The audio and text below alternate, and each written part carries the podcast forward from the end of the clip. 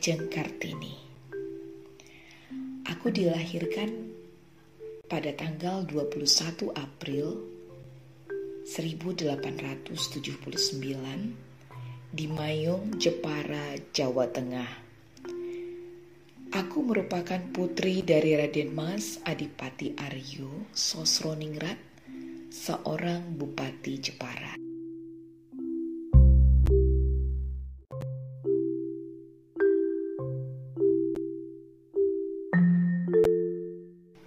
Aku sangat ingin pergi ke sekolah dan belajar seperti anak-anak laki-laki lainnya. Namun pada saat itu, seorang perempuan tidak diperbolehkan untuk pergi ke sekolah. Karena ayahku seorang bupati, maka aku bisa bersekolah di ILS, di Europe Large School di sekolah ILS, aku banyak belajar banyak hal. Salah satunya adalah belajar bahasa Belanda. Aku sangat rajin belajar karena aku bercita-cita mendapatkan pendidikan sampai ke tingkat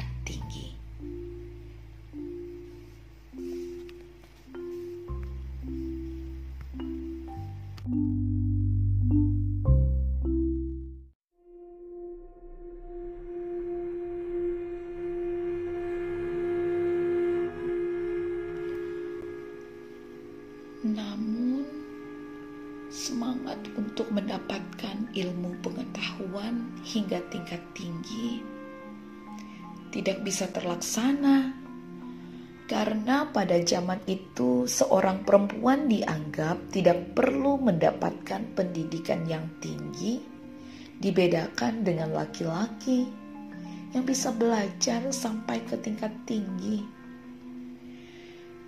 Jadi, aku hanya mendapatkan pendidikan bisa belajar hingga usia 12 tahun.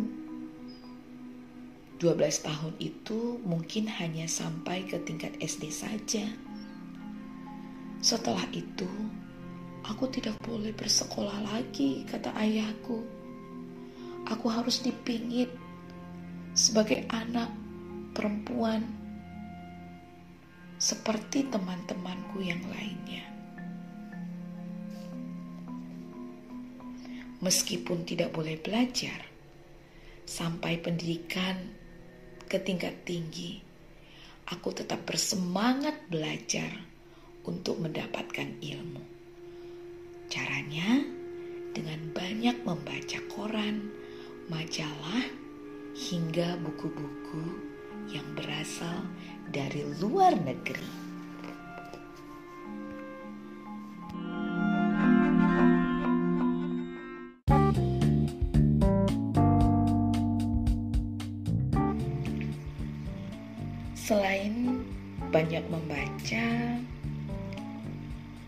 Juga suka berkirim surat dengan seorang temanku yang ada di Belanda. Namanya adalah Abendenen. Aku suka menceritakan tentang keinginanku, tentang mimpiku untuk membantu teman-temanku perempuan-perempuan Indonesia. Karena aku juga mau teman-temanku menjadi perempuan yang pintar, cerdas, bisa banyak mengerti tentang banyak hal. Hmm, ketika temanku Abendenen membalas surat-suratku, ia juga mengirimkan majalah, surat kabar, bahkan buku untuk dibaca. Sehingga aku tahu banyak hal. Nah, karena aku sering berkirim surat dengan temanku yang ada di Belanda tentang mimpi dan keinginanku, surat dan tulisan-tulisanku beberapa kali dimuat loh di majalah Belanda. Aku sangat senang sekali.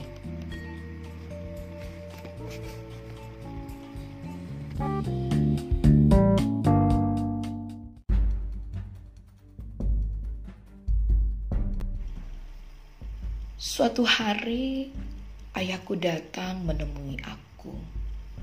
Katanya, Kartini, engkau sudah waktunya dipingit di rumah. Karena engkau sudah berumur 12 tahun. Kataku kepada ayahku, Ayah, aku masih mau belajar. Aku mau melanjutkan belajar di Batavia. Aku mau menjadi seorang guru, Ayah. Tidak, Kartini anakku. Engkau tidak boleh meneruskan pendidikan selanjutnya. Engkau boleh menjadi guru, tetapi engkau sudah waktunya untuk dipingit.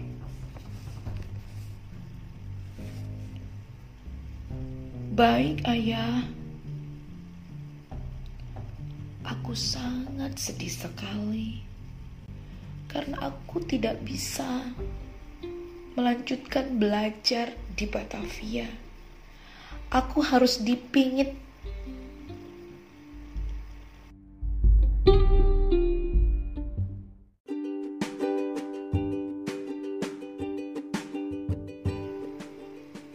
Pada tanggal 12 November 1902, aku dinikahkan dengan KRM Adipati Aryo Singgih Dojo Adiningrat. Suamiku adalah seorang bupati Rembang. Aku sangat senang sekali karena suamiku yang baik mau menolong aku untuk mendirikan sekolah bagi perempuan Indonesia. Ya, akhirnya aku bisa menjadi seorang guru. Aku bisa mengajar teman-temanku, perempuan-perempuan Indonesia pada saat itu. Sekolahku itu dikenal dengan sebutan Sekolah Kartini.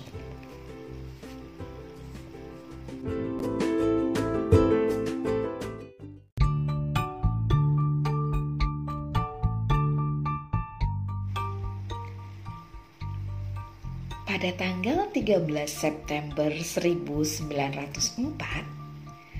aku sangat senang sekali. Kami sangat bahagia karena hari itu aku melahirkan seorang anak laki-laki yang diberi nama RF Susalit Dojo Adiningrat. Kami sangat bahagia sekali dengan kehadiran anak kami yang sangat kami tunggu.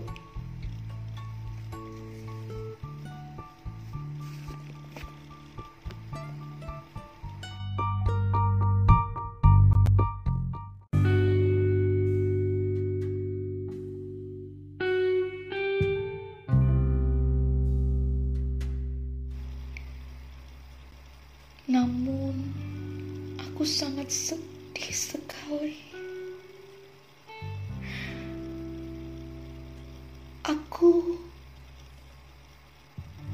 sakit setelah empat hari melahirkan anakku laki-laki. Kesehatanku menjadi tidak baik. Aku sakit sedih sekali. Dan akhirnya aku harus meninggalkan suami dan anakku selama-lamanya.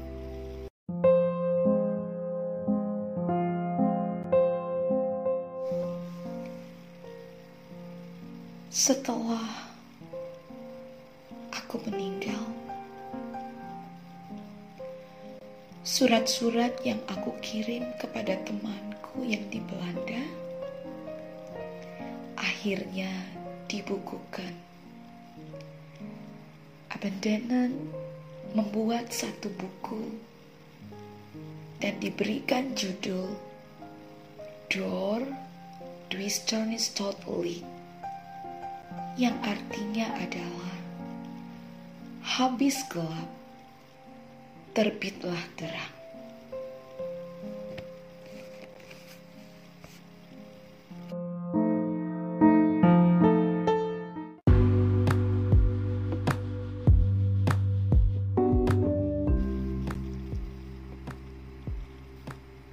Dan pada tanggal 2 Mei 1964 aku resmi digelari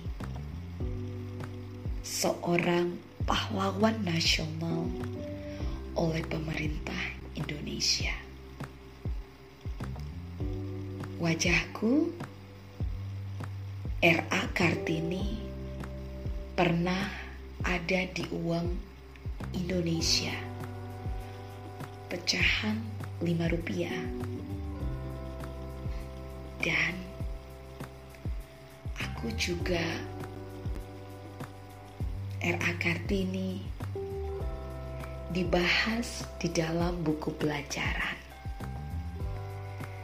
Dan aku R.A. Kartini juga dikenang dalam lagu Ibu Kita Kartini.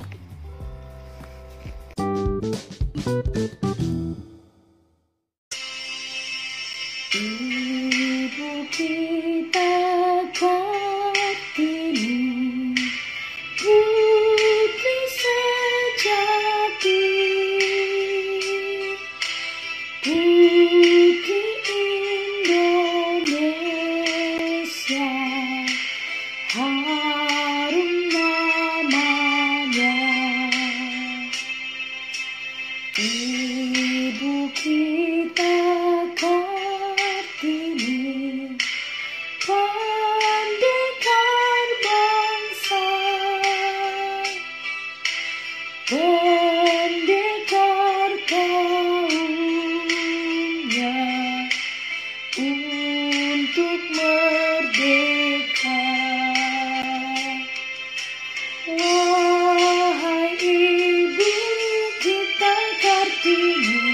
Ooh.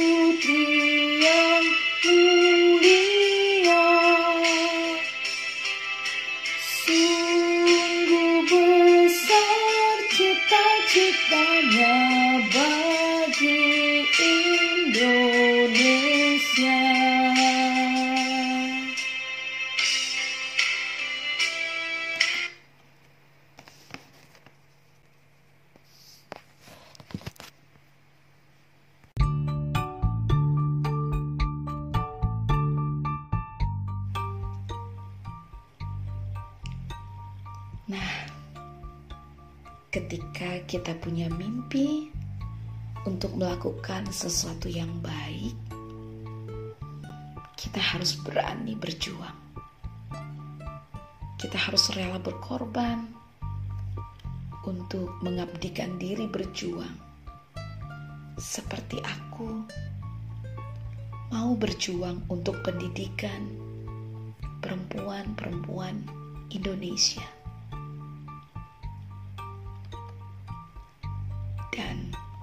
Selalu punya harapan bahwa kita bisa melakukannya. Jadi, anak-anak Indonesia harus menggunakan kesempatan belajar dengan baik. Mau bersekolah dengan semangat, jikalau menemui kesulitan, harus mau mencoba dan mencoba sampai kita bisa. Kita pasti bisa. Kita harus menjadi anak yang hebat, anak Indonesia yang tangguh. Selamat Hari Pahlawan, merdeka!